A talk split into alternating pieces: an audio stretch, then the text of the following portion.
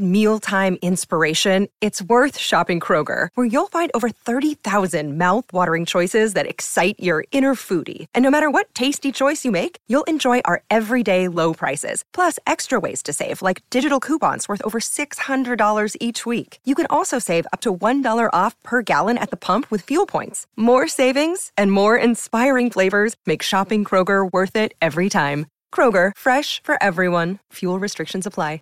Another day is here, and you're ready for it. What to wear? Check. Breakfast, lunch, and dinner? Check. Planning for what's next and how to save for it? That's where Bank of America can help. For your financial to-dos, Bank of America has experts ready to help get you closer to your goals. Get started at one of our local financial centers or 24-7 in our mobile banking app. Find a location near you at bankofamerica.com slash talk to us. What would you like the power to do? Mobile banking requires downloading the app and is only available for select devices. Message and data rates may apply. Bank of America and a member FDIC. Hey guys, ZDoggMD. I got Vinay Prasad back. Dude, today we're going to talk about. I taught a class of yours Yes, with did. you. That was fun at UCSF. We're going to talk about this lab leak hypothesis and its ramifications for science in general. We are going to talk about the dude who had to resign from JAMA for being white and male uh, and other things. Um, we're going to talk about kids and vaccination for COVID because you've written quite extensively about that. We're going to talk about Fauci's emails because I think that's interesting and I haven't looked at that and more, right? And more And more. and more. Yeah. So let's j- just dive into it, brother. Uh, We got to start with your class. dude, my class, it was your class. Well, I thank you so much for coming and uh, and and and doing a guest spot.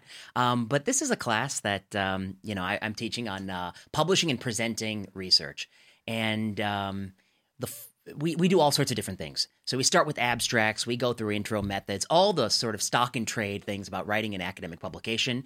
Um, but the last couple episodes, uh, episodes, uh, classes um, were I love it. Episodes. I You- I do too many like- podcasts. you think I do like too me, many dude. podcasts. By the way, we should mention this. yeah We're both wearing suits today. yes. Why? Because you have clinic. well, yeah, one, yeah. one of us has clinic. exactly. And I was like, well, I could wear a t-shirt or I could step up my game to keep up with VP. So the class. Okay, so the class. Yeah. uh, yeah. We're the we're the gray suit club today. Hey, that's right. That's right. Two for one special. Um, JC Penney's. uh, yeah, the class was good. I mean, the last session of the class is on social media, um, which you know increasingly you got to teach people who are going to be scientists how to maneuver in the rough waters of social media. And I thought there's no better person to bring on than you. I really appreciate you doing it. Um, I think we had a good time. I think the the class had a good time. They had a lot of questions for you.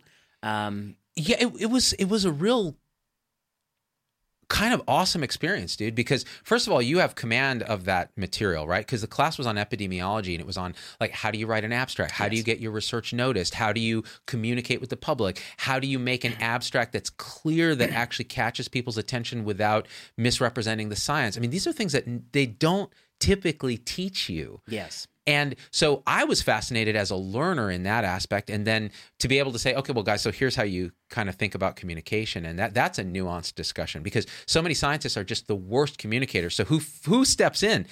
Really good communicators who are terrible scientists. You know, like we've, we've seen a lot of them in COVID. haven't Yes, we? yes, right? yes. Right? So you have like the Sherry Tenpenny anti-vax crowd. You have people like Pierre Kory, the ivermectin guy, who's a really good. Mm. Have, have you seen this guy? Tom? No, but but he's he he knows how to present bad information. Is what you're telling me? he he takes information that you and I would look at and go, these are really poor quality studies that, and there's a lot of confusion of correlation and causation, and a lot of, and he emotionalizes it and he dramatizes it and he wraps it in a conspiracy to prevent ivermectin from happening, and then he goes on like Weinstein's podcast Dark Horse, and they get in a pocket about it, and then Ivermectin, Jesus. Pretty soon everyone's like, why aren't we just giving ivermectin instead of these incredibly effective vaccines? You know, and and then uh, so you're talking about one fringe side, uh, and on the other fringe side, you got a lot of people who are like, you know, I once used the restroom at Harvard, and here's why school should never reopen. And I'm like, you know, I'm like, well, first of all, what kind of credential is this? You know, um, but but it's very difficult for the public to discriminate between people who may actually know what they're talking about, people who have the veneer of looking like they know what they talk about,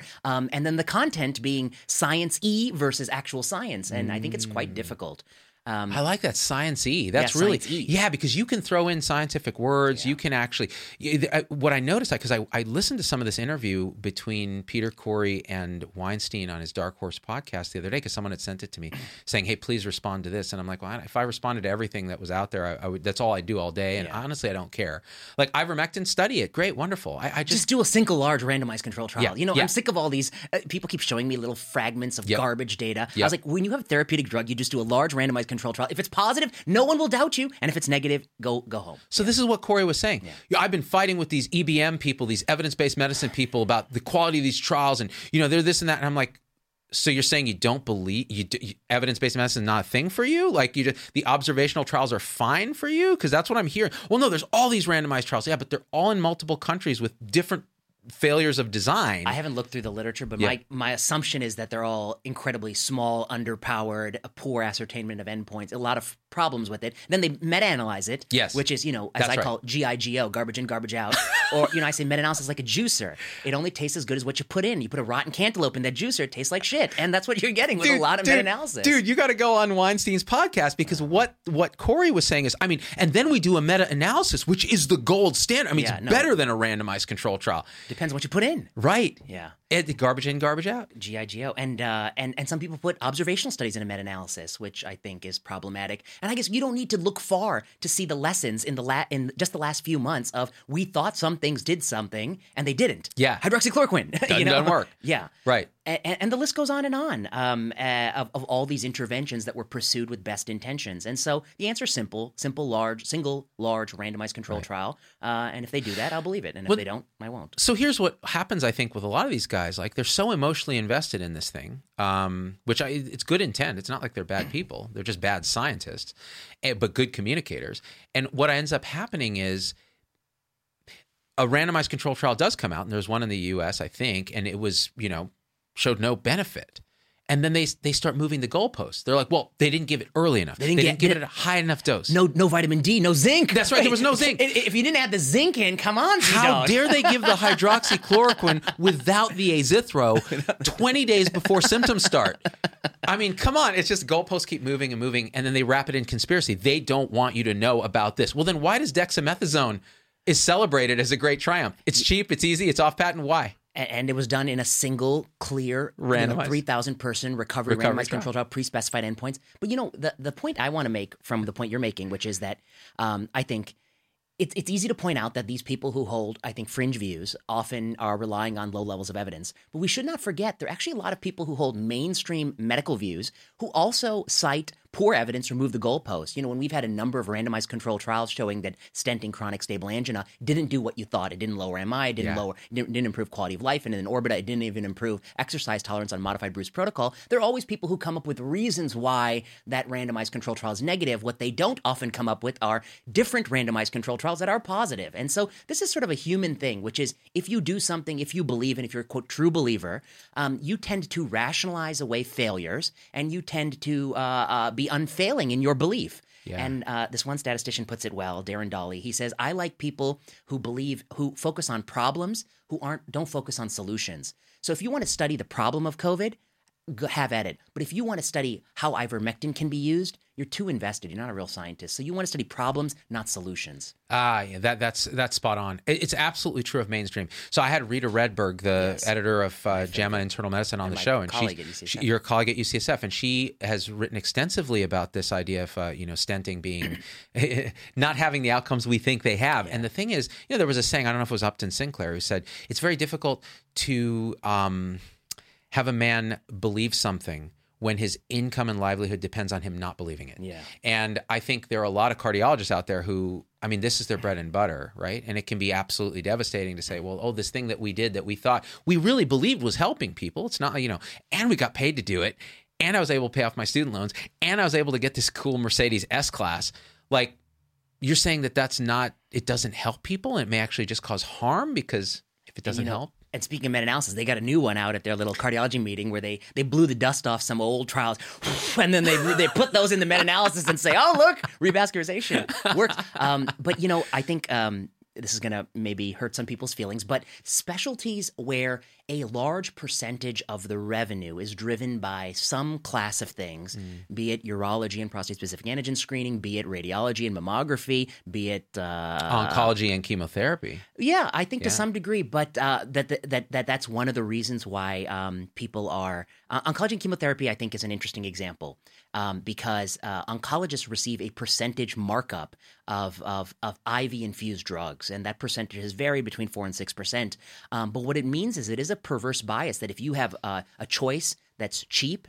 IV infused or an expensive alternative, um, you tend to give the expensive alternative. If you can add an Avastin, toss an Avastin on the end, you're going to add it. Um, that that bias, I think, is more susceptible to systems where the oncologist derives some revenue from the business model, which is less of the case at you know university practices. Right. But it still exists. Um, uh, but at least we have so many different drugs that if you, knocked out any few, we'll still have another 150 to give. Um, but when it comes to like proceduralists, you're talking maybe 40% of their procedures are one type of things, Mm. the thing discovered by screening. Um, that puts them in a very vulnerable position to really impartially adjudicate those things. Yeah, I, I think that's that's that's exactly correct because again, it, it ha- you have to override every core belief in order to overturn this piece of of understanding. And questioning beliefs for humans is hard enough, especially when they're core beliefs.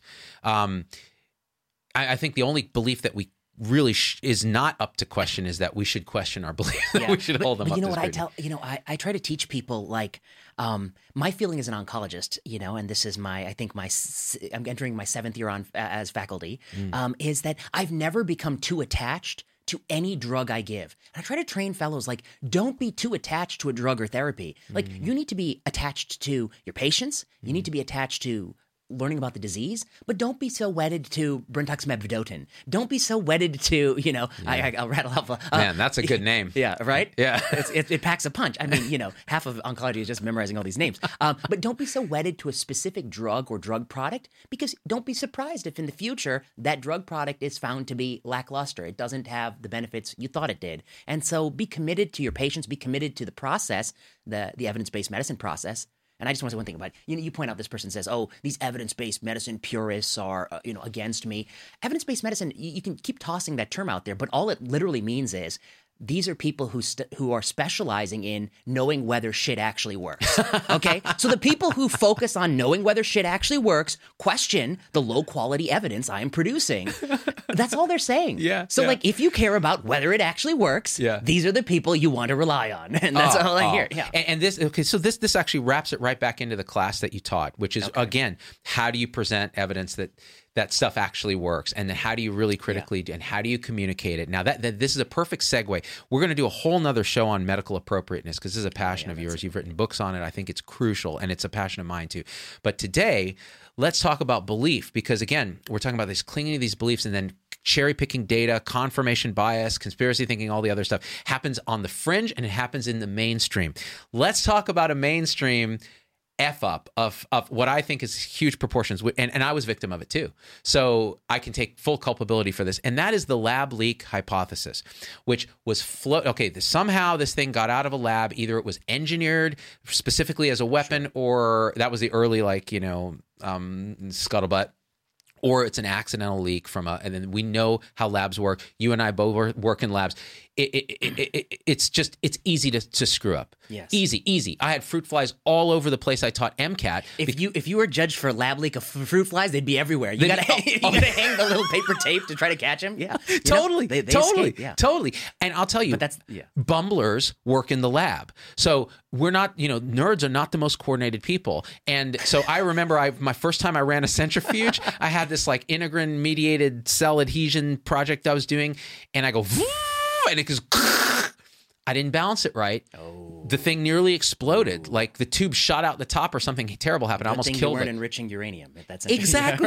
right? or handling yeah, a biohazard. a gain yeah. of function mutation Potentially. coronavirus potentially. So t- talk about this. You just wrote a piece on this in MedPage that I thought was very powerful. Yeah, Yeah. thanks. And you did a great job of segueing. But I just want to say one last thing on the topic. The reason I brought you on and the reason you did a great job with this class was you took people who their primary commitment is science and you reminded them that you also need to be really good at communicating that science to a broad audience. And that will help everybody, not just you. It'll help society. So I think I thank you for doing that. Uh, so on this lab leak, uh, the lab leak, I think. Um, D- and you you mentioned that you felt like you succumbed to it a little bit, and I, I might have succumbed to it a little bit because, um, you know, I host my little podcast, and I had on a number of guests. Um, and I had Francois Balloux, who's a, a geneticist at University College London, and I asked him specifically about lab leak, and he said that you know, looking at the sequence, you can see um, uh, you can see parallels between this sequence and naturally occurring coronaviruses. Nothing is quite perfect. We don't have the immediate host. Um, and then so I said, so do you think lab leak is likely or not likely? And he says, you know, whether or not you can actually find the virus in the in the in the in the world or not, that doesn't actually in and of itself prove lab leak or not. It could still have been captured in a lab and being studied and then leaked into the, the people Correct. wor- working there. Correct. And so I guess there's a few hypotheses. One hypothesis is that this is a virus uh, that had zoonotic transmission from some animal to a person at a wet market somewhere else. Um, the second hypothesis is this is a natural virus that is being studied and it somehow, you know, as accidents do happen in laboratories, they've been known to happen, um, was transmitted to the staff. The staff went home, they were sick. Potentially, there's some in- intelligence reports that there were some people who worked in that facility who were sick with something similar to, to SARS CoV 2 even in November. Yeah. Um, the third hypothesis is this was a um, genetically modified coronavirus that was being modified so we could better learn, uh, they call gain of function, but better learn ways to combat coronaviruses. There's a certain nucleic acid sequence to, to, to, to, code the furin cleavage site that uh, some people, like David Baltimore, some molecular biologists think is uh, possibly um, uh, suspicious, and others think it's actually something that could have occurred through natural evolution. So, okay, this is, these are the debates. Um, the the thing that got me was early on in in this, um, and I'm not an expert in molecular biology. Um, somebody recommended a uh, scientist who's at the Broad, and she had been doing some good work there, to, and to have ask me to have her on my podcast to discuss the possibility of lab leak. And I must say that maybe I was in, maybe I, uh, you know, I'm also, it's not always my, a lot of things fall through my cracks because I got a lot of stuff going on. Um, but maybe to some degree, I was also influenced by the the popular narrative that this was a fringe or conspiracy theory, not to even be entertained. You know, don't even take that seriously. And I think what happened as a result uh, of some powerful voices um, doing two things. One, they tied the lab leak hypothesis to Donald J. Trump. Yeah. Because Donald J. Trump said that that, that might be a case. He, in fact, he said something like he suspected it, and he also went beyond what I think people would that it was somehow purposeful and Right. done solely to spite him. That's you know, right, that's right. Just for me, you know. Um, but but so I think that's why it drove a lot of people away from that idea. I agree. And a lot of people don't like him for a m- myriad reasons, and they wanted to see him lose in the election. Um, and I guess the question was always did we somehow put our disdain for Donald Trump?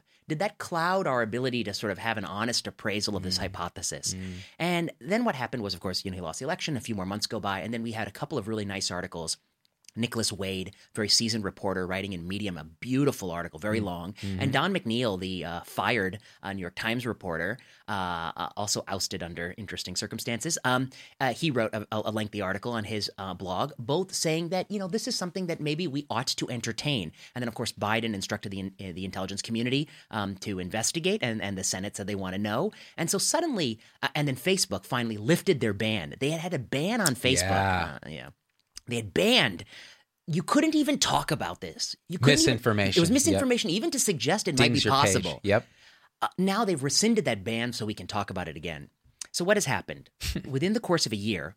We have moved from lab leak being a um, fringe and uh, uh, uh, uh, Dangerous idea.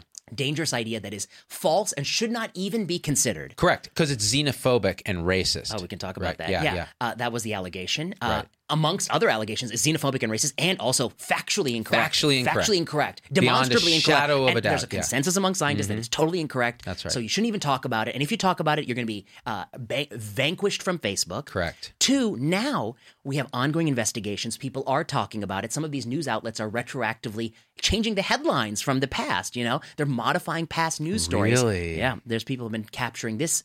So I wrote this article. My article is not to answer the lab leak question because actually, I'll tell you why I'm not interested in answering it.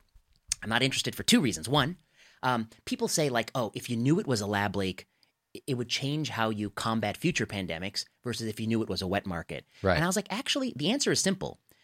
The wet market is a vulnerability, and we need to clean that up. Yeah.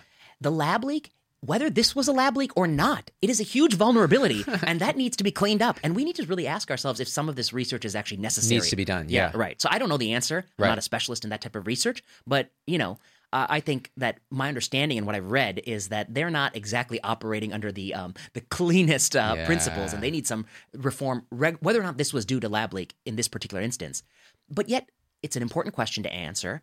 Um, and I think my real interest is how do we move? How did science get to a place where something that is an open hypothesis became effectively censored? Yeah. And I want to say one thing about censoring. Okay. I see all these people bitching on online about how if one person blocked them on Twitter or something like that, they were quote censored. Right. That's not censoring, okay? You're still free to talk to whatever fools want to listen to you. Yeah, yeah, okay? yeah, okay. yeah. Censoring is the idea itself is banned on the entire platform. No one can talk about it. It's Mm-hmm. not about you. A- crass person can be thrown out of a dinner party. That's not cen- you know, no one's being censored, but censoring would be a taboo on discussing certain topics. you know? Correct. Okay, so the, the, the, let's be clear on the definition. This is a censoring event. I mean, it is taboo to talk on in the public square, which is Facebook for better or worse, this topic that in retrospect so quickly flipped. It was it's a big problem. I, I th- this thing. So there's so much in this particular story that shines a light on the total fuckery during this pandemic of science and the uh, scientific method and inquiry and debate and openness. So yeah, just asking the question, you were some kind of Donald J. Trump xenophobic racist. And, and and it didn't help that like I think there were a lot of conspiracy minded people that kind of sprung up around this idea early on saying, well, see, Fauci and NIH funded this Wuhan lab and the gain of function mutation. Here's the evidence. So there's a conspiracy to cover up. 'Cause the minute you start citing conspiracies, you've already lost the argument. Just focus on what the possibilities are, right? So that was one piece of it. Then Facebook makes it impossible to talk about, which then codifies it. So even the press won't talk about it. And and then everyone just goes, well, the science says it wasn't a lab leak. How is that? Then you read later the Journal of uh, the, the Atomic Bulletin scientist guys really impressive sort of thought process of well it still could be this Yes. and here's all the reasons why it could be and here are the conflicts of interest and here's what's going on and here's a okay great wonderful so now it's still a possibility Here- here's the crazy thing the original hypothesis of wet market like okay the chinese were caging these animals bringing them from the wild eating them exposing themselves and then destroying the world in the process. How is that less racist than oh you know a really high-end chinese lab studying complicated stuff had an accident? Like Your, what the your, fuck your your point is well taken, and it was made by Glenn, Glenn Greenwald about um, a tweet by Apoorva, um, the New York Times reporter, where she said that the the idea of lab leak is itself a racist hypothesis. I guess objectively looking at this question, I think. Um, uh, Trying to figure out the origin of the virus is not a racist pursuit. It's an objective pursuit, wherever that came from.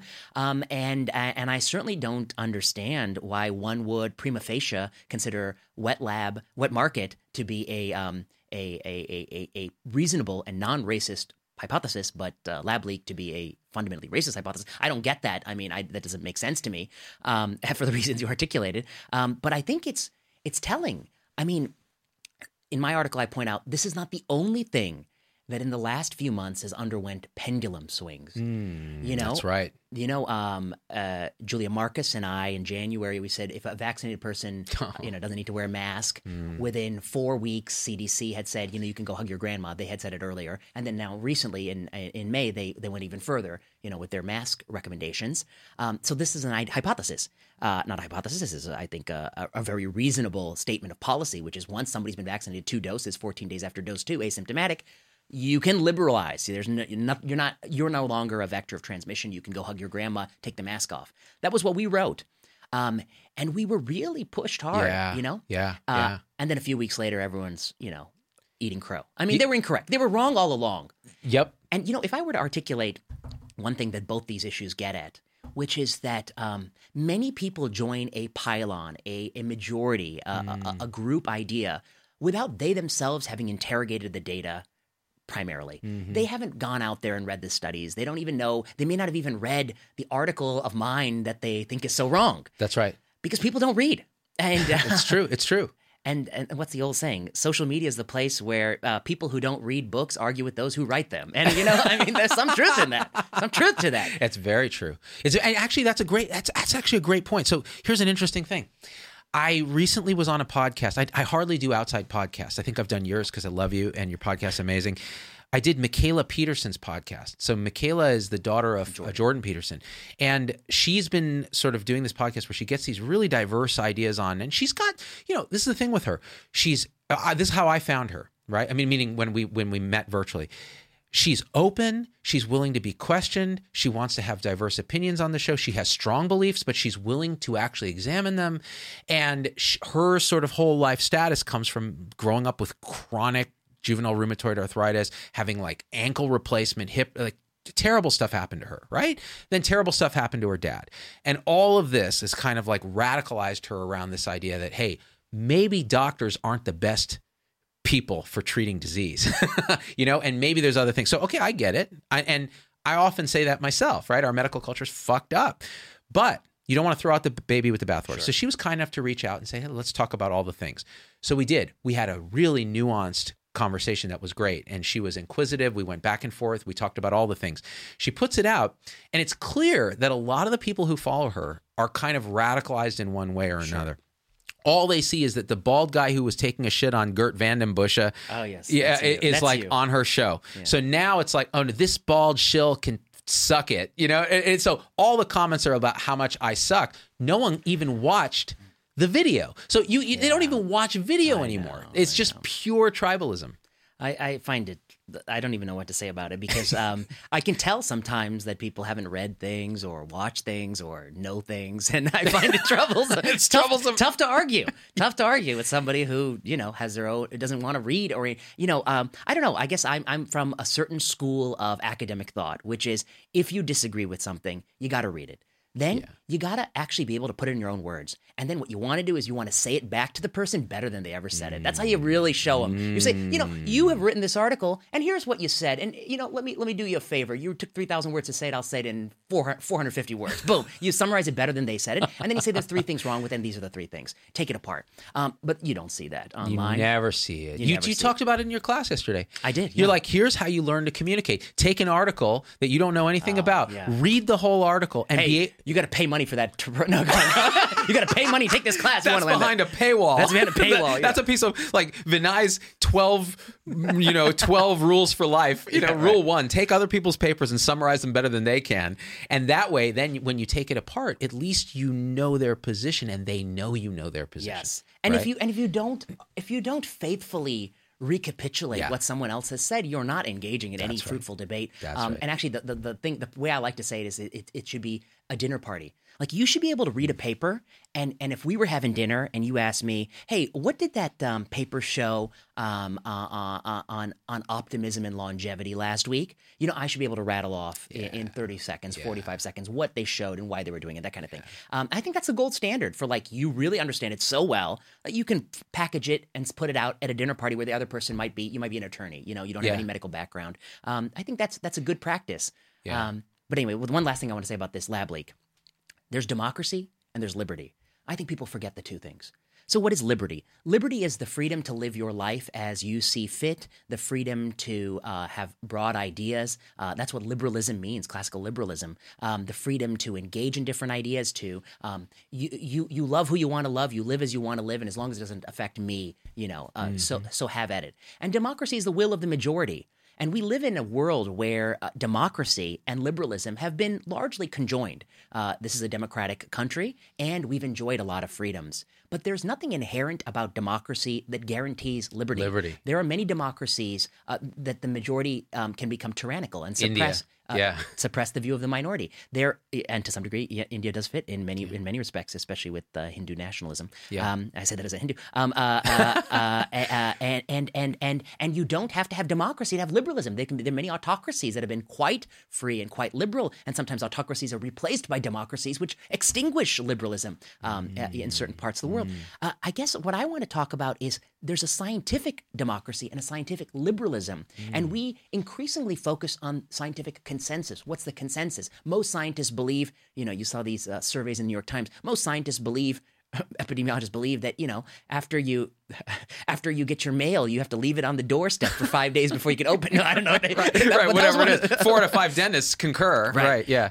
that's that's a consensus view one of the things to acknowledge in the consensus view is that perhaps even most of the people in the consensus view have not interrogated the information themselves. Yeah. They're relying on their peers. Um, they're engaging in tribalism, Groupthink. uh, groupthink, all these sorts of phenomenon. And then there's scientific liberalism, which is the idea that, you know what? Francois Balloux may be open minded about lab leak as a hypothesis. He's a very good scientist, so maybe we ought to give him the freedom to examine this hypothesis, talk openly about it, not restrict anyone's speech um, until we know for certain. And even then, even when we know for certain, let the facts persuade rather than the brute force of the platform. And I think what we have forgotten is majoritarianism in science has reached a fever pitch. If the majority thinks something's right, they can have whatever they want. And the minority view is no longer allowed to flourish. We want to to squash it out like a bug with our thumb. And so I think we've forgotten scientific liberalism. It's even more important, I hate to say, than even scientific consensus or democracy. That that's that distinction is crucial. I think a lot of people don't understand that they conflate the two, and in this case, it's very important. And so that's why when you think about somebody like a Pierre Kory or or, or a um, Geert Vanden Bossche. It's kind of like okay, at no time would we advocate that they be silenced ever. Not by Facebook, not by YouTube. No, debate them. They are a minority opinion. In the case of, in case of Vanden it's almost a fringe idea that oh, these vaccines could actually harm us because of evolutionary theory and the fact that we're going to select mut- mutants and all. Okay, fine. Let's let's hear that. Then let's look at the data and let's think about it and let's see how we would test it. And okay, great. Now the problem is sometimes you get a false equivalency. So some kook can come out and say, but 5G nanobots you know, from the aluminum in these vaccines. Look at the magnet sticking in my arm. Okay, that's crazy talk, but let's examine it. Okay, it's crazy talk. Right. So then you have to dismiss it. Sometimes, though, the mob can happen on both sides. So you have a mainstream mob, close the schools, stay home, wear a mask, all that. Now, look, some of that stuff may work. We don't know yet because we haven't done the cluster cluster randomized trials. But but the the fr- the fringe in that case is saying schools don't actually spread the disease and you're damaging kids and the collateral damage is terrible. Now, when the pendulum swings, which it will on schools, it will undoubtedly, I think. This is again belief based, but also data based. I think I think it will. Yeah. Um, we're going to look back and go, oh, we probably should have entertained the fringe on that one before we did all this damage. Yeah, I mean, I think you're drawing a very interesting distinction between, um, you know, because I think like lab leak is something that reasonable scientists could have been wholly agnostic about, whereas whatever this goat, whatever his name is, uh, you know, it sounds like what he's saying is absolutely uh, ridiculous and bonkers. Um, and, and I guess the, the, the question I have is um, many well intentioned people want to rid the world of clearly delusional thinking, such as this 5G, whatever, or there's microchips and vaccines, etc. Christiane Northrup, yeah. Yeah. She's a doctor who's pushing this nonsense. And I think, you know, these well intentioned people have tried many different strategies from, you know, uh, explanation why that's wrong, um, uh, making fun of them on social media, mocking them, uh, piling up on them, um, petitioning that they be banned or censored. I mean, these have all been tried. And I guess the truth is, I actually think, just as an empirical question, I, I actually don't know what works. Yeah. And if, in fact, anything, some of these fringe views, they have risen in popularity despite all these efforts. Um, Even a lot of anti vax views, which I strongly disagree with, they've risen in popularity. So at some point, those who seek to combat these views need to actually ask themselves, what will do that? And it may not be all the tactics that have been tried. It may be, but they need to find a way to sort of clarify the impact of these tactics. Yeah, I think you're right. I, think in many ways, pu- pushing the resistance to these things in a in a blunt way actually makes them worse. And you know, it's funny. The anti-vaxxers actually created a Change.org petition.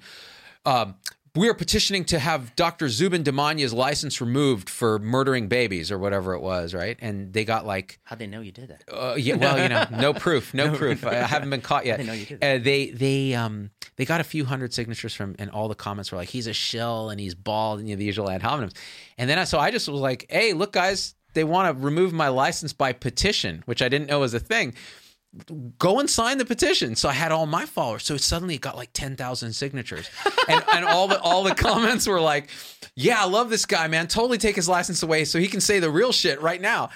And so you know these things backfire. These aren't the ways to have debate. Like And then I'll make a point on the other side, which will relate to the, one of the things we want to talk about, which is um, people who support vaccinations, as of course I do. In fact, I tell people, you know, I've probably given more vaccines than you because I took care of a lot of people post autologous stem cell transplant, Right. where I, we revaccinate them like a newborn baby. You know, so Exactly. we give them a lot of vaccines. So anyway, I'm, I'm quite Because their immune system's wiped out and you have to refresh it from scratch, right? That's what they say. That's Yes, what- uh, that's that's that's, that's, that's, that's, That's what we tell. principle, That's, that's yeah. the principle behind Yeah, it. yeah. Yeah, yeah. I mean that they, yeah, that they, they need re-education of their of, the, of their T and B cells. Um, okay, so you know, uh, and of course, uh, I'm a practicing physician, of course, so I have a very uh, nuanced view of vaccines. Um, I, I talk about vaccines the way you talk about drugs, which is that you know, um, you know, you need to think about the risk benefit profile. May vary with other things, um, and we're going to talk about EUA and and and and younger people.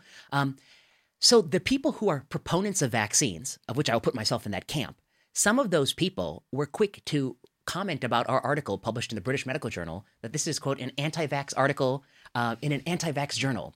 And I was like, if what you're BMJ. yeah, the, the British Medical Journal. Right? Yeah, I was like, I was like the journal that probably only rejected your article. No, That's right. No, I'm sorry. It was the Lancet that was the anti-vax journal. They're the one who, who posted Andrew Wake- Wakefield's yeah, that's a, that's an Yeah. interesting story. I Yeah. mean, people people go back to that, um, and uh, I think that if you go back to the original Wakefield paper, you will find that it was never scientific mer- scientifically meritorious. It Mm-hmm. was always a, a, a very terrible anecdotal case report, Yeah. garbage, non-conclusive, no causality kind of paper. Yeah. I'm surprised they published in the first place. Yeah. Um, and I and someday maybe some somebody will find some more information about that because I hear the peer review burnt up in a fire. Actually, a- it's a- Oh, Brian Deer wrote a whole book about Yeah, it. Actually, yeah, yeah. yeah. I haven't Uh, read it yet. Oh, I've read part. I've read a large part of it, but I haven't. Uh, I haven't done a it? show on it. Yeah, He did a great couple series of articles for the BMJ unpacking the the problems with that paper. That's right, yeah. But but I guess we wrote an, an article about emergency use authorization, whether or not this ought to be um, the regulatory pathway for 12 to 15 year olds Mm-hmm. in the British Medical Journal. Um, and this is myself, Steph Baral from Hopkins, and Wes Pegden, who's a mathematician at Carnegie Mellon, who's done some mo- modeling around SARS-CoV-2 Loser institutions, all three of them. losers yeah, Yeah. total losers Yeah, yeah, Uh, uh, uh, and um and and and and many people um you know they they they said that that we were anti-vax and i guess what i what i wish to suggest to them is um you know they may disagree with our conclusion I think we're right, of course. I, I know we are. Um, uh, but but um, but if you are going to try to throw us in the bucket with these people who are saying microchips and vaccines, you're are you really? What are you doing? Yeah. You're, playing a very dangerous game Yeah, yeah, yeah. because what you're doing is you're equating any sophisticated scientific consideration of the pros and cons of vaccines with the most fringe, delusional, derogatory ideas out there, and you will make this group stronger. Yeah. Uh, you, you don't know what you're doing, and I think many well-intentioned people here uh, are coming in and they are actually making this fringe element stronger Yeah. through vehemence, through drawing lines where they don't understand. Yeah. And I think they, frankly, they don't know what the fuck they're talking about. Yeah, I fucking agree 100%. It's guilt by association, uh, logical fallacy. It, it, it's, it's, you know, you and I had the same stance on the kids' vaccine, right? The 12 to 15 is basically like, hey, look at the risks, look at the benefits, look at the dangers of transmission in this group, look at the dangers of MIS-C and of actual illness, Yeah. look at any un uh, un um, eh, eh, manifest complications like we're thinking about. Well, is this myocarditis thing a real link with the vaccine? We don't quite know yet. And then what's the risk of them actually getting sick? And and and I think what, what one interesting thing is I think you have a lot of pediatricians and the like pushing back and saying. Well, but we see MIS-C and it's devastating, and you know you don't understand. These kids actually do get sick, and then I'm like, what about availability bias? Yes, That's what you see. Yeah. you know, it's like when I worked in the pheochromocytoma clinic, we always wondered why the internist didn't screen. Why didn't they figure out this was pheo? It's high blood pressure. They never thought about pheochromocytoma. And I was like, you know, we're working at the referral center for pheo. Okay, but I will add one caveat. The zebra clinic. Some pediatricians say what you say.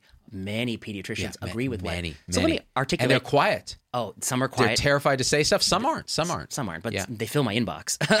yeah, me too. Thank you for saying this. Yeah. Yeah. Uh, Um, but let me articulate this problem here. Okay, so what is emergency use authorization? Is not drug approval. Um, when after we did the trials in 16 and up, there was a new regulatory strategy pursued for 12 to 15. That was you're going to run a small randomized control trial, just 1,100 people in each arm, Right. Very small randomized control trial, um, but you're going to do a few things with it. One, um, we will have already gathered safety data on near age people, so 16, 17, 18. Right. Those are near age. We're going to be having some surveillance data on those people, which will help inform our regulatory decision. You're going to run a small randomized control trial powered primarily for immunologic endpoints, not for clinical endpoints, because it's a small study. And we're going to leverage the combined experience of the safety of the vaccine in adults and even near age kids, the, the adolescents, uh, 16, 18 people who got it, plus small randomized control trial immunologic endpoints, and that will be your path to, uh, to approval or authorization. The, the regulatory language around authorization, not approval, is that it has to be an emergency. Now, different people can have different definitions of emergency, but as we articulate in the piece, there's lots of reasons why you would say SARS CoV 2, older people, absolutely undeniably an emergency. Yeah. SARS CoV 2 in this age group, very hard to convince me that it's an emergency requiring uh, unprecedented powers of regulatory uh, of regulation and a lower regulatory hurdle.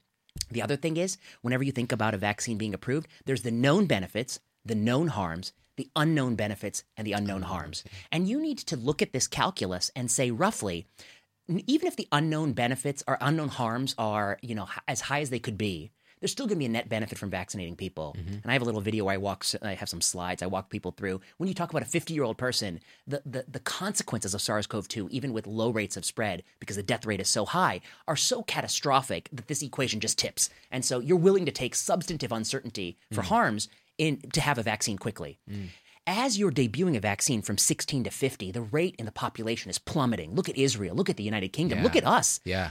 So now the ba- the balance for 12 to 15 is shifting by the day. Every day, a 12 year old, their chance of getting SARS CoV 2 is reduced simply by vaccinating older people. Yep. Okay. The uncertainty around bounds around the harms are real, they're non trivial. And we knew as of late April that there was uh, the potential for myocarditis. There was a report out of Israel. There was the uh, Reuters broke it, I think, at the end of April. Uh, Wes, Steph, and I had been following. And we felt for two reasons. One, if you switch from EUA to Biological Licensing uh, Agreement, BLA, um, you will get four more months of time. In those four months of time, that, that's the regulatory distinction. Mm. There could have also been other regulatory distinctions. The FDA chose not to do that. They could have asked for a different size trial, et cetera, et cetera. Be that as it may, this is the, the regulatory dis- distinction at the moment. In that four months, the, the, the vaccine adverse event reporting system will have four additional months to gather safety data and to calculate whether or not myocarditis is implicated to mRNA vaccines, how much of it is implicated, um, and whether or not that potential unknown harm is big enough to offset the benefit in this age group. Mm. So anyway, I think I mean there's two points here. One point is I want to make the point which is that like for any parent who's made this choice with their child individually, you know, we support your choices, of course, you know. Right. Our argument is about the regulatory precedent for authorizing a vaccine in a vulnerable age group and what might happen thereafter because we're going to go to 5 to 12 or 4 to 12 mm. um, or even younger. Mm. And what we want to say is you've got to be damn sure when you get to this age group that the safety profile is really, really pristine because the uh, the potential benefits to this age group is very, very low. And yeah. that's not just my view; that's the view of Cody Meissner, who's the the section, who's the the, the chair of uh, PEDS ID at Tufts um, and on the FDA advisory committee. Um, that's the view of Walid Gellad, who's at Pitt. That's the view of a lot of people who actually study regulatory policy. Um, right. But what we were so quickly caricaturized online as is you all don't want a kid's vaccine ever well, we never said that. No, we're saying that we don't want you to use an unprecedented authorization pathway when you could collect more safety data. And, and two, we're uh, we're empiricists. You show us a risk benefit profile that's favorable, you got our total buy-in. I mean, yeah. I've never I've never withheld buy-in from things that are clearly favorable. But when you talk about uncertainty bounds that exceed potential benefit, well, I gotta I gotta I gotta rock in my shoe. Yes, and and, and here, here's another thing that, that we were saying is well, there's, this societal argument about the you know sort of um, commutative yeah, you know benefits of, of vaccines. So, well, if we vaccinate this little cesspool population of kids, we'll we'll help protect older people. Shut up, dude vaccinate the older people. Okay. Uh, come on. So You're going to put kids in that in that bar of uncertainty to protect an old fucker who chose who, not who to. chose not to get vaccinated. Okay. Fuck off. I'll say that so so there's a few things. So one is the ethical principle you're articulating, which is is it even ethically just to ask kids yet an additional sacrifice for these kids who've given up school yeah. for a whole fucking year yeah. to sate your adult anxieties? Is yeah. it even ethical? That, so that's your question. Yeah. I'll ask a few things. A second question: Is it even empirically true? Does it actually? Will this actually translate? Mm. There's speculation that it might, mm-hmm. but there's no empirical data that supports that to be the case. Mm. Oh, where, where, are all uh, you know? Where are all the people who say, you, "Have you proven it's safe for me to take off the mask?" Where do those people go? the next thing I'd say is: Is this is this within the legal statutory authority of emergency use authorization? As far as I checked, I don't believe the emergency use authorization pathway allows you to debut a product with uncertain risk benefit profile in some group to protect another group. I think it's to protect that group. I don't think that this. I Yeah. think it's a misinterpretation of law and regulatory statutes. Yeah. So I think that's the other uh, thing to say. And then the last thing I'd say is.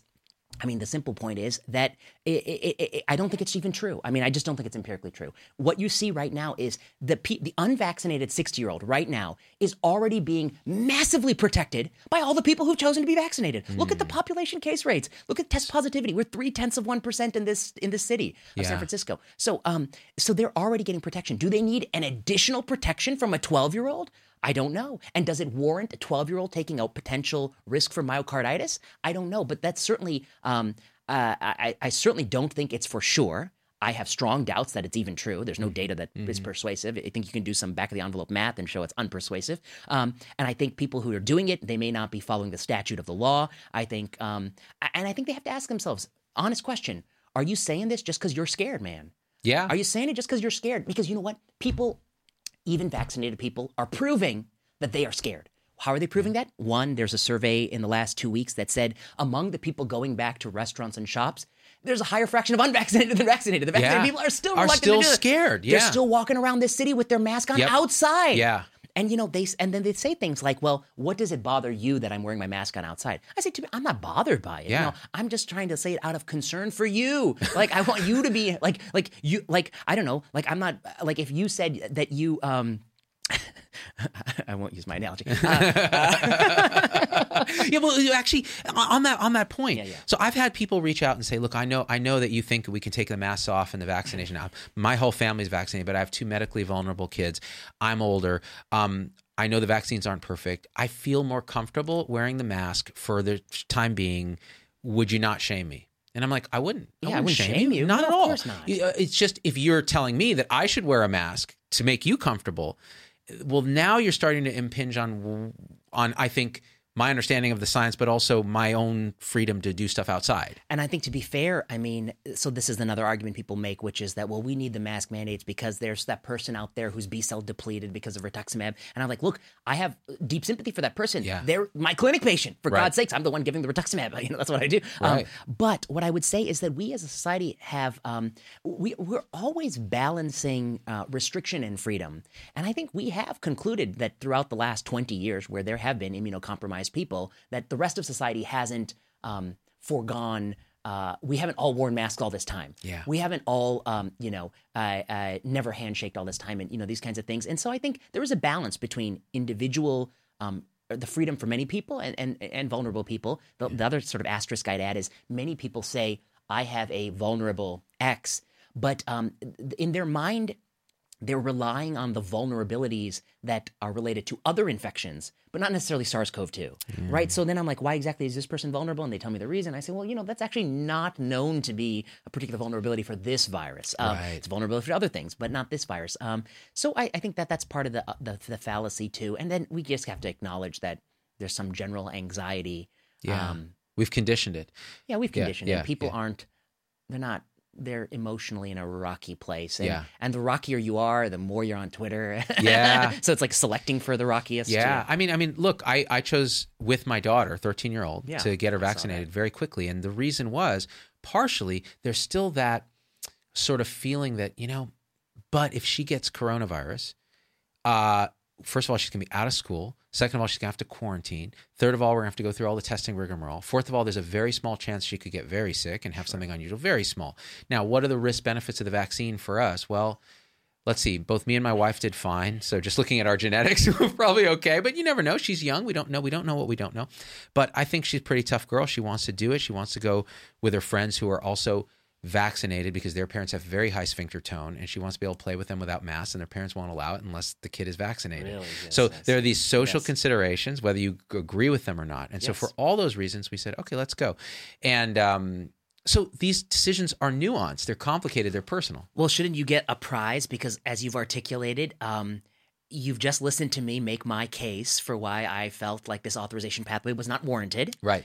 You heard me. You agreed with me. Simultaneously, you in your life have made a decision that is not congruent with my standpoint. Correct. And you can hold all these things together. Yep. And, and afterwards, we're going to be friends. We'll get lunch someday, right? Heaven forbid. Heaven forbid. And not only that, but see, the key thing there is there's not a cognitive dissonance involved. No, it's not, not. like It's not. Yeah, No, no, it's no. not like oh, I hear you and I agree and I said the same thing publicly and but and yes and so this and and that's why I think like I think this whole idea of like we're out there shaming each other about this these decisions. It's like everybody's got their reasons. They may not you may not agree with the reasons, but we can have the discussion and still be I, want to I want to hit on that point that's so important, which is that um, when when people debate the regulatory pathway for something and what people do once it's approved or authorized, um, they're very different questions. Hmm. I have said many drugs, many cancer drugs, ought not be approved. The data is not sufficient for approval. Hmm. Once approved, I'm giving it. I'm not giving it to everybody. Yeah. But what I'm saying is that like the, the these are different hats you wear. You wear a policy hat. Right. You wear an individual, I guess in your case, father hat. Right. Um, uh, uh, you know, uh, uh, you wear a doctor hat. These are different hats. They're different ways you make decisions under uncertainty. Your decision, I think, is entirely reasonable. You've articulated some things, but uh, uh, I, I, I still think that it was wrong to have the EUA. Uh, Right. I think those are not indistinct. Those are not contradictory points of view. Absolutely. Yeah. Ah, That's fascinating what you just said. People accuse people who make decisions like what I just described as having no integrity, having no cohesion. They don't The- understand. uh, they don't understand. The opposite is true. For example, I agree with you about EUA. If if I could have stopped EUA from happening, I would have actually done. I would exactly. work to do that, and then I would have been fine with my kid not being vaccinated. Correct. Would have taken away the choice. And Exactly. honestly, it may have also made um, uh, on the fringe there there will be some summer camps right now putting pressure on 12 to 15 year olds to to, get get, vaccine right, vaccinated. and they will not be able to in the absence of the EUA. Correct. And so some of the social dynamics would change. Maybe the parents that who are, as you say, sphincter tone is high. I can imagine it is. Yes. Maybe those parents, what will happen is that their sphincter tone may finally relax when they see the summer comes and the Yeah. case positivity Yeah. goes to near zero. Yeah. And so they might finally let your your daughter go over. It's happening. So, so I guess these are totally different spheres. Uh, Mm-hmm. The sphere where we live our lives individually, and the sphere of policy. Um, I guess the last thing I'd say is, um, I don't know. I guess I sometimes read what people. I mean, um, I don't know how to put it politely, but there's some people who don't know what the fuck they're talking about, and, and that's the bottom. And when they when they don't know what the fuck they're talking about, and they keep talking to me, and I'm like, dude, I was like, I've been I've been in regulatory policy for ten years. We published almost we're going to be 300 papers. We'll be passing it within the calendar year on this on these types of questions. You have never thought about this in your whole fucking life. You uh, you're shooting from the hip. You're anxious, afraid, have all this stuff going on, and you're making a fool of yourself. Because I'm like, listen, you're losing it. And, Oh, and, and and and the reason I think it really matters more than all these things, like, so why why is this an issue that I'm actually going to put my nickel down on? Like, why do I even care? I'm a cancer doctor. I should be going back to my cancer work, which I am going to soon. I- Yeah. I'll tell you about that season Oh, four yeah. plenary session. It's called hashtag zero COVID. No COVID. I love We're it. done. Zero COVID. it. We're there. Yes. Fuck COVID. We're launching next Yeah. week. Um, okay, but but why I'm putting my nickel down here is that people don't realize that um, there are all the usual concerns around vaccines, and then there's this existential question, which is the public has a faith that the regulatory processes around vaccination are very very stringent. We mm-hmm. saw with J and J and VIT um, mm-hmm. that you know there can be unanticipated safety effects that are catastrophic. VIT is a very unusual symptom. It's a, it's a constellation of things that don't normally occur together. It'll be picked up at a certain frequency very quickly in safety databases. Myocarditis is an everyday occurrence. Mm. It happens with some frequency. Finding it elevated even twofold, mm. threefold, fourfold is going to be quite difficult. Um, mm. if there is, God forbid, but if there is an unanticipated safety signal at a young age, and you went ahead and pushed EUA in a very vulnerable age group that had very little to benefit, and there's a safety signal so catastrophic it thwarts um, your uh, it thwarts the overall risk benefit profile in that age group, you will have an existential vaccine crisis. All the crazies with their 5G and nanobots, whatever the fuck they're talking about, they're going to be empowered, and a lot of people who are hesitant may even be more hesitant. You will have a crisis like you don't fucking understand. And so you need to be really damn sure when you go to kids that the risk benefit profile is going to be favorable no matter what comes out that you don't see. And that is literally what people don't understand about this space. Uh, it is a space you want somebody who is, you know, knows what they're talking about and studies these things. They, so that that's the counter to oh you're an anti-vaxxer Vinay. It's like no, I actually care so deeply about vaccines that I don't want them fucking ruined Yeah. by a stupid decision. Yes. Right? Yes. Well, that that doesn't look at risk and made out of anxiety. Made out of anxiety, Made out of, made out of emotion, and made out of profit for Pfizer and made out. I mean, all these different. Now, I'm not saying that's the prime driver, right? Because then you're it is, 'cause- speaking in conspiracy language. I'm saying there's no dismotivation for Pfizer to really push this.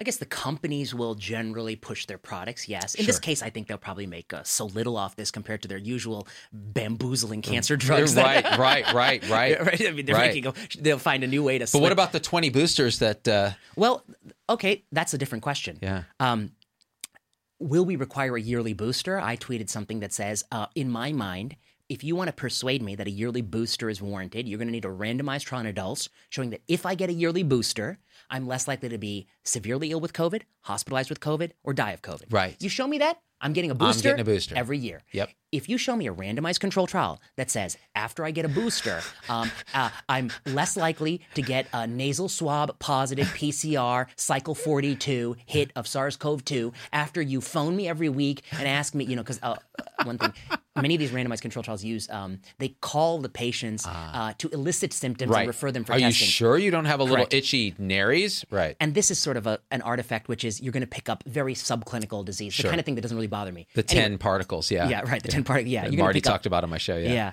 So I mean, I think you're. So I think the question is like, if that is their endpoint of their study, then maybe I'm not sold on getting a yearly booster. But if the Yeah. endpoint of the study is something hard, clinical, meaningful, I am. And I so, and I actually think if I put my nickel down, I think. Should I say it? Say it. I guess I think that I think that if they did that randomized control trial, they would probably be negative. I don't think they're. I don't think that. I think that the first shot will be so good. The first, you know, our vaccination that we've already gotten, that will be so good that it'll be unlikely a yearly booster. Even with, uh, you know, they, they keep chanting variants and variants and variants, and even I- that chance, I doubt it will actually decrease these I- But I mean, my- I'm happy to be proven wrong. My intuition is exactly the same, and again, I call it intuition because that's what it is.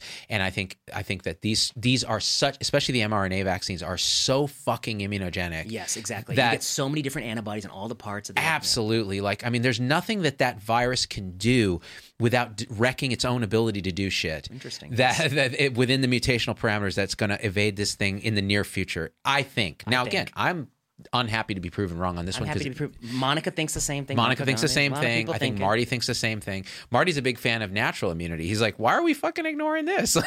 Yeah, you know, I think um, well, someday we'll revisit this Marty question because I feel like he was a bit unfairly treated. You Oh, want yes. to talk about unfairly treated? Oh. The lab leak people who um, they were unfairly treated, they were banned from Facebook. Yep. Marty was a little unfairly treated, and we're going to revisit that in the future. When, I love when, it. when people are calling. when, when you know when the he- when, when we when we I feel like we're we're like the opposition in some great struggle, even though we're not, because we're saying, "Hey, alt middle, like it's all these things are a little true but partial." But I would love to see heads roll for terrible decisions that have hurt our kids, for censoring really smart people that are that are well intentioned, for vilifying people as bad for doing good science, these kind of things. You know, I wonder, like, um, I don't know, I'm working on something. You know, I wonder if people will heed the lesson. But I think the answer is rather disappointingly no. Hmm. You know, there's the um, uh, uh, there's that old joke like like first they laugh at you, then they then they yell at you, and then they act like they knew it all along. Hmm. Yeah, And I think we've seen a lot of that. Yeah. Um, so people say, "Oh, you know, I never said that. I knew it all along." and then you go through the Twitter stream. sure. Okay. Yeah, What about the emails? Um, I haven't looked at them. I guess they've been FOIA requested, 3,000 pages, and different people are putting out different things. Um, what have I seen? I've seen that um, you know there's an early email. I don't. I, can't, I guess I, I'll say one thing. I've only seen like some of the screenshots, and I scrolled through a little bit. But I mean, three thousand pages. Come on, yeah, yeah. I got to go to bed. Right. Uh, I can't be up all night reading reading Fauci's emails. Um, one, I feel a little bit bad. I mean, you know, I don't know. I feel bad anytime somebody's emails are Yeah, you know publicly released. publicly released. But that said, you know, government employees, you know, it's a it's a it's a requirement. I mean, it is a possibility of the job. Right. Um, the next thing I would say is, I guess a couple of the emails that jumped out were. Um, Emails where I think he told somebody taking care of SARS-CoV-2 patient, like make sure you wear an N95 mask uh, early on in the pandemic, which would suggest that you know when you're around somebody with SARS-CoV-2, Yeah. they do believe it's aerosol. Yeah. and and and I think that was always right. I mean, Yeah. you know, the whole mask debate maybe like they wanted everyone to wear a fabric mask at all times. Right. But maybe the right answer, we will find out someday, was the guy who's working in the kitchen, guy or girl working in the kitchen as a cook and line cook. Maybe they need an N95 when they're working close proximity, and maybe the people outside don't need anything. Yep. Actually, that's probably true, right? That's probably true. So the truth about it is, instead of this one size fits all, let's create um, "I voted for Biden" badge. You know, which is really what isn't that what it No, was? that's only if you have three masks on.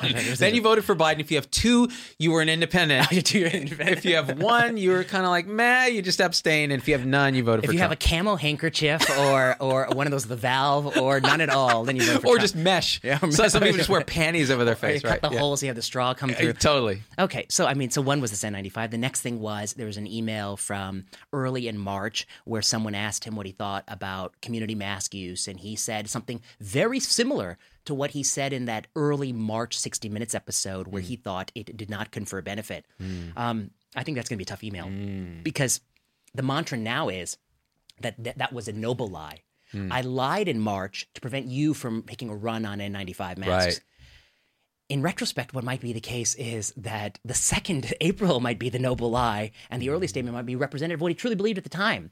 And I think uh, we have we have a huge systematic review and meta-analysis under review, but I think people forget that there are many randomized control trials, cluster trials around influenza and community mask using, and um, and and and there's a lot of data that preceded that, and then and the mantra really was the consensus of the WHO and the CDC was in early March that it was not on average beneficial. It changed a little bit, but I think the thing that changed the most is the precautionary principle rather Right. than any particular data. Right. So I think that those masks emails will be interesting. And then the last set of emails that will be interesting is emails about what type of research was being done in Wuhan.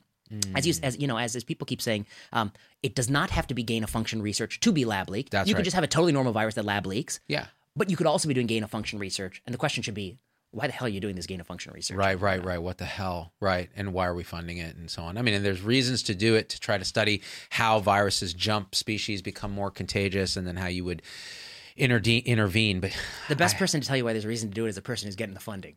exactly, exactly. Oh, let me tell you. Let me write my abstract here to get your Yeah. attention. Exactly. Oh, fuck. Well, so okay. So one thing I want to I want to ask you before you go, um, the mask issue. So why? So and I've I've done videos on this. Influenza RSV disappeared. Right now, do we think it's because of lack of travel, closing schools, hand washing, masks, viral interference, or all of the above? yeah, I guess I would say I, I guess I would say um, I don't know how anyone can disambiguate it. I, I've seen many people claim that you know going forward every winter I'm going to wear the cloth mask because look what happened to flu and colds; they went away. right. Okay, um, what I would say to that is that we'll see what happens. You can keep doing that, but one of the things that we also did this year, you may recall, was. Um, uh, we we closed a lot of schools, Yep. and schools weren't the places that spread COVID, but they are They places that spread flu. cold and flu. Mm-hmm. The other thing we did was we dramatically shrunk and constrained our social circles. We avoided all international travel. Mm-hmm. We did a lot of things that I'll tell you what, we're never going to do ever again in my natural life. I suspect not. So Yeah. we're going to go back to doing all those things. So you're going to go do all those things, and then you can wear your cloth mask, and we will see what happens to cold and flu. Yeah. Um, but I guess I'm not persuaded that cold and flu. Uh, something tells me if I were to put my nickel down here, I'd say cold and flu. They're coming back. I think it's going to be back. Mask or no? Mask, or no. I think Yeah. cold and flu is coming back. Yeah. I would say mask or no mask. And when cold and flu comes back, it's going to be. I, I dread the day I get that Oh, cold. it's gonna suck. 'Cause I'm, old now. I can't. me recover too, all. dude. I get a cold. I'm I've got I'm out with man flu for like a week, and all the anti-vaxxers because I'll do a show about it. Be like, I got man flu. They'll be like, See, it's the toxins, bro. It's all those toxins. All the Like, toxins yeah, you're eating. or the virus. Oh, yeah, or the vi- you know, I do wonder. I feel like um, you know, of all the things people could take away from this, the one thing I wish they did was um, the culture in medicine of going to work when you're sick. Yeah, it's got to change. It's you, been- you need paid leave. You need you need support. Yeah, We don't have it.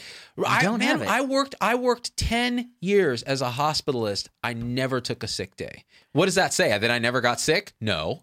I never took a sick day. my friend did neurosurgery residency training and they had like only seven residents and then i said like you know i was at least a medicine resident there was some there was some jeopardy system so that if you were really sick really sick you could call someone and they'd be summoned And I think I had to do that once, and I was re- uh, unbelievably. I couldn't. I don't Yeah. want to describe to you how I was. Yeah. it was so bad that you wouldn't want to even look at me. Okay, so um, but he didn't have that in this neurosurgery training. And then I said, so like, what happens if somebody gets sick? And then they're like, oh, they're like that doesn't happen. I was like, I mean, come on, somebody's got to get really sick. And then I was like, well, what happens if somebody gets really sick and they just call you in the morning and they don't show up to work? And he was like, you're saying they, they call me up and they say they don't, they're not going to show up to work? He's like, I tell you what, we're going to do. We're going to get in the car. We're going to drive to their house. We're going to knock on their door and we're going to grab them by the lapels and drag their ass to work. and I was like, okay. I was there like, it I was like, now I know why. That's the culture. That's the culture. and I That's was the like, culture. oh, wow. Okay. That's the culture. It's nuts. I agree. We got to do that. We got to change that. We got to change, change that culture. Policies for people at, at work who are sick, policy for teachers who are sick, all that other stuff. And uh, and we need to just. I, I, I was going to say, if I hear anyone say we need to get back to normal, normal fucking sucked. We need to get back to better. yes, better. Yeah, better. I guess when I hear them say like, uh, I guess there's there's two things. Like, yeah, we, we want to get back to normal. Like, I think what I, what I mean by that is like a vibrant and Yeah. jubilant life. Yes. Okay. Yes, we want that. Yes. Uh, the, what do they call the new normal? Which sounds to me like a total buzzkill Oh, God, world. I'm not into the new normal. No. I'm into closer to that vibrant, jubilant, Yes. ju- jubilant life. Um, however, some of these terrible policies need to go away. yeah. okay. yeah, exactly. That's I'm with you, brother.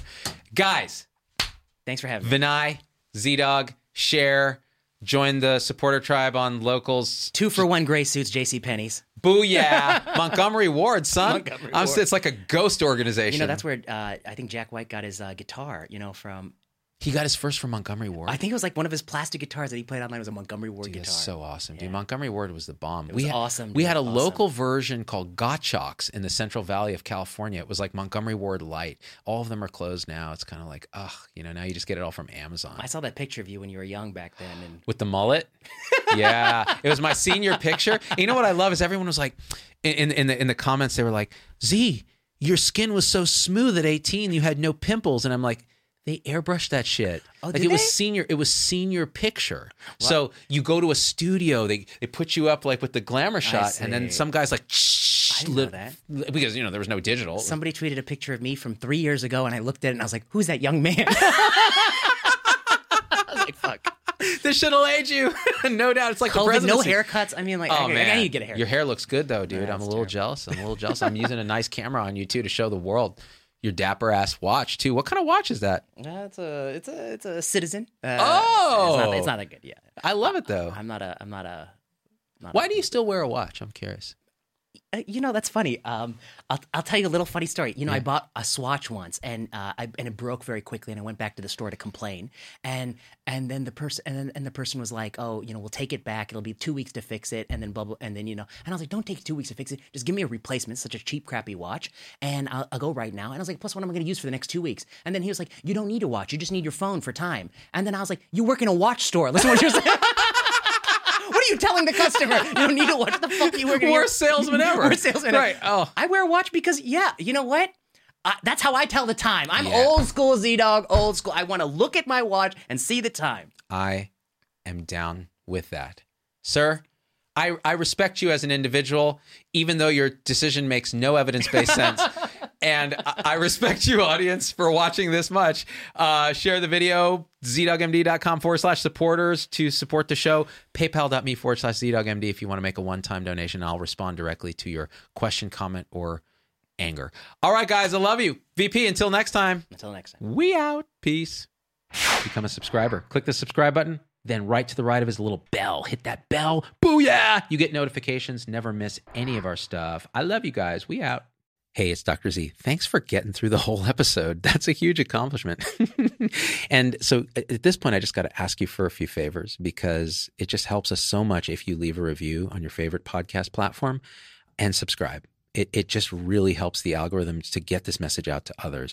The second thing is email me, hello at zdoggmd.com. I get all these emails personally. I can't respond to them all, but I need to hear your voice because, especially on podcast, we don't have a comment section.